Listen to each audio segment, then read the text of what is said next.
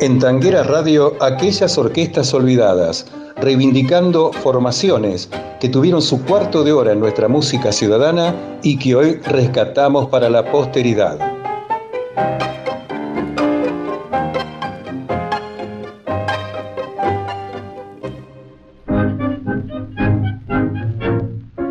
Manuel Pizarro nació en Buenos Aires el 1 de noviembre de 1895. Fue un sobresaliente bandoneonista, director de orquesta y compositor. Entre sus obras se recuerdan sus tangos Noches de Montmartre, Una Noche y El Garrón. Estudió bandoneón con Juan Malio Pacho, que le llevaba 15 años, y era muy joven cuando integró un trío con el pianista Niels Jorge Paulos y Ernesto Zambonín, actuando en diversos lugares de su barrio del Abasto. A los 18 años compuso su primer tango, Batacazo, y actuó en diversos conjuntos, incluido el que dirigía desde el bandoneón Eduardo Arolas en el cabaret Maxins de la calle Suipacha, que reunía a Pascual Cardarópoli en piano, Luis Bernstein en contrabajo y Rafael Tuegols y Julio De Caro en los violines. En agosto de 1920 fue contratado por mediación de Francisco Canaro por la empresa Lombard, junto a Genaro Espósito y un violinista francés para trabajar en el cabaret Tabarís de la ciudad de Marsella. Y a los tres meses se fue a París, donde estaba Héctor Vicente Madero Álzaga, conocido simplemente como Vicente Madero, un niño bien, muy bien relacionado. Pizarro traba amistad con Madero y este consigue que lo contraten para tocar en el Cabaret Princés, para actuar integrando un conjunto con Celestino Ferrer, Carlos Guerino Filipotto y Jorge Ciuto. Como había trabado una relación amistosa con el embajador argentino en Francia, Marcelo Torcuato de Alvear, cuando este en 1922 regresó a la Argentina para asumir la presidencia de la nación, le pidió que lo acompañara en el barco. Después, como integrante de la orquesta de Francisco Lomuto, actuó en el vapor Cap Polonio de la empresa alemana Hamburg Süd, que hacía excursiones recorriendo los canales fueguinos. En el mismo barco retornó a Europa, donde continuó en diversos países sus actividades vinculadas al tango. Fijó su residencia en París, donde regenteó varios locales, como el citado Princés, rebautizado El Garrón, el Sevilla, el Villa Rosa, el Pizarro y otros, hasta que, huyendo de la Segunda Guerra Mundial, volvió a Buenos Aires. Retornó a Francia en 1950 y falleció en Niza en 1 de noviembre de 1982. En aquellas orquestas olvidadas por Tanguera Radio, escuchamos a la orquesta Manuel Pizarro y coros en Se va la vida, tango compuesto en 1931 con música de Edgardo Donato y letra de María Luisa Carnelli.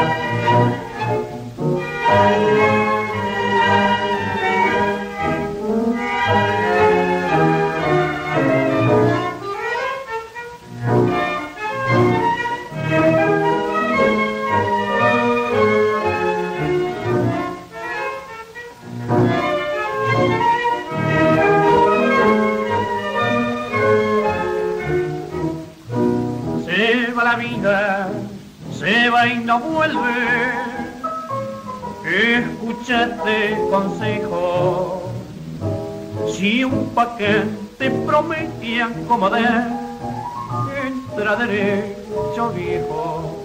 Se va pebita y él la detiene. Sin ni Dios la sujeta.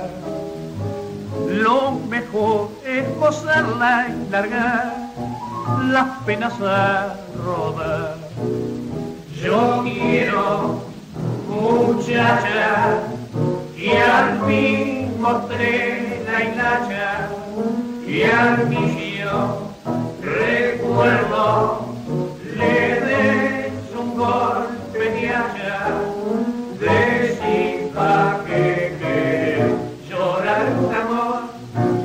morir tal vez de desesperanza, no rees la flor de un sueño infeliz, porque a no mejor la suerte te alcanza si te decides.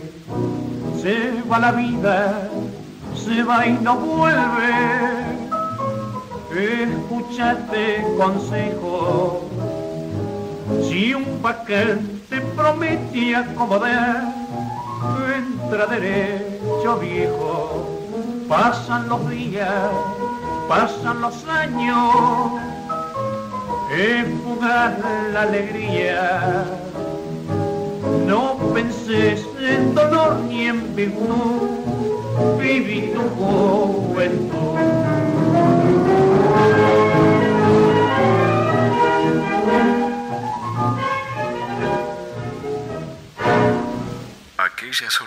Olvidadas. Debido al éxito de ventas de los sellos RCA Victor y Odeón, a finales de los años 20, dos sellos norteamericanos decidieron abrir sus filiales en la Argentina, la Columbia que retornaba y Brunswick. Este último sello incursionó en el tango contratando a figuras como Magaldi Noda, Azucena Maizani, Julio De Caro, Donato Cerrillo, Ricardo Briñolo, Ovaldo Fresedo y emulando al sello RCA y su típica Victor, crearon la típica Brunswick, que como su antecesora solo incursionaba en la faz de grabaciones sin actuar en público. El director del sello en Argentina fue a ver al cine hindú a Pedro Mafia, donde actuaba con su orquesta y lo contrató para dirigir esa formación inicial de la grabadora, accediendo a las recomendaciones de los entendidos. El bandoneonista Pedro Mafia reforzó entonces su orquesta, que se integró con Alfredo de Franco y Florentino Ottaviano en bandoneones, Elvino Bardaro, Emilio Pulisi y Carlos Campanón en la fila de violines, Osvaldo Pugliese al piano y Nerón Ferrazano en violonchelo, además de Francisco Lorenzo al contrabajo. Al poco tiempo Bardaro y Pugliese se alejan para formar su propio y maravilloso sexteto. Eugenio Nobili supliría la baja de Bardaro y José Pascual la de Pugliese. Y el elenco se iría modificando por las idas y venidas de los músicos que en esa época tenían mucho trabajo, especialmente Pedro Mafia, su director, que sería incluso responsable de las grabaciones de tangos en la empresa Columbia. Al alejarse Mafia del sello Brunswick debido a sus múltiples compromisos, accede a la dirección de la orquesta el gran pianista Juan Polito, que mantiene airosamente el nivel musical de la anterior formación y la dirige hasta cerca de los finales del año 32, cuando el sello decide retirarse del mercado. En aquellas orquestas olvidadas, por Tanguera Radio, escuchamos a la orquesta típica Brunswick en Quejas de Bandoneón, de Juan de Dios Filiberto, grabado en el año 1930, donde los oyentes de oído fino podrán detectar una exótica guitarra hawaiana integrando la orquesta.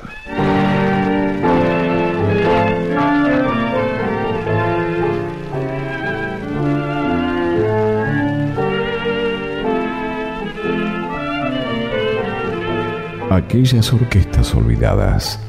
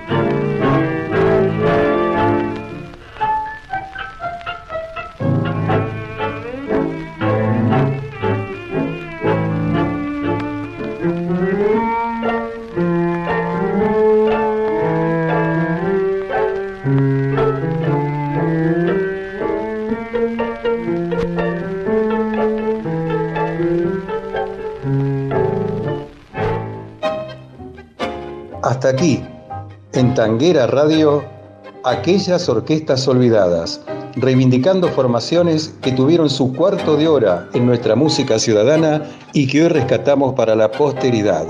Oscar Rolando Mascareño les brinda un gran abrazo tanguero y les dice hasta la próxima.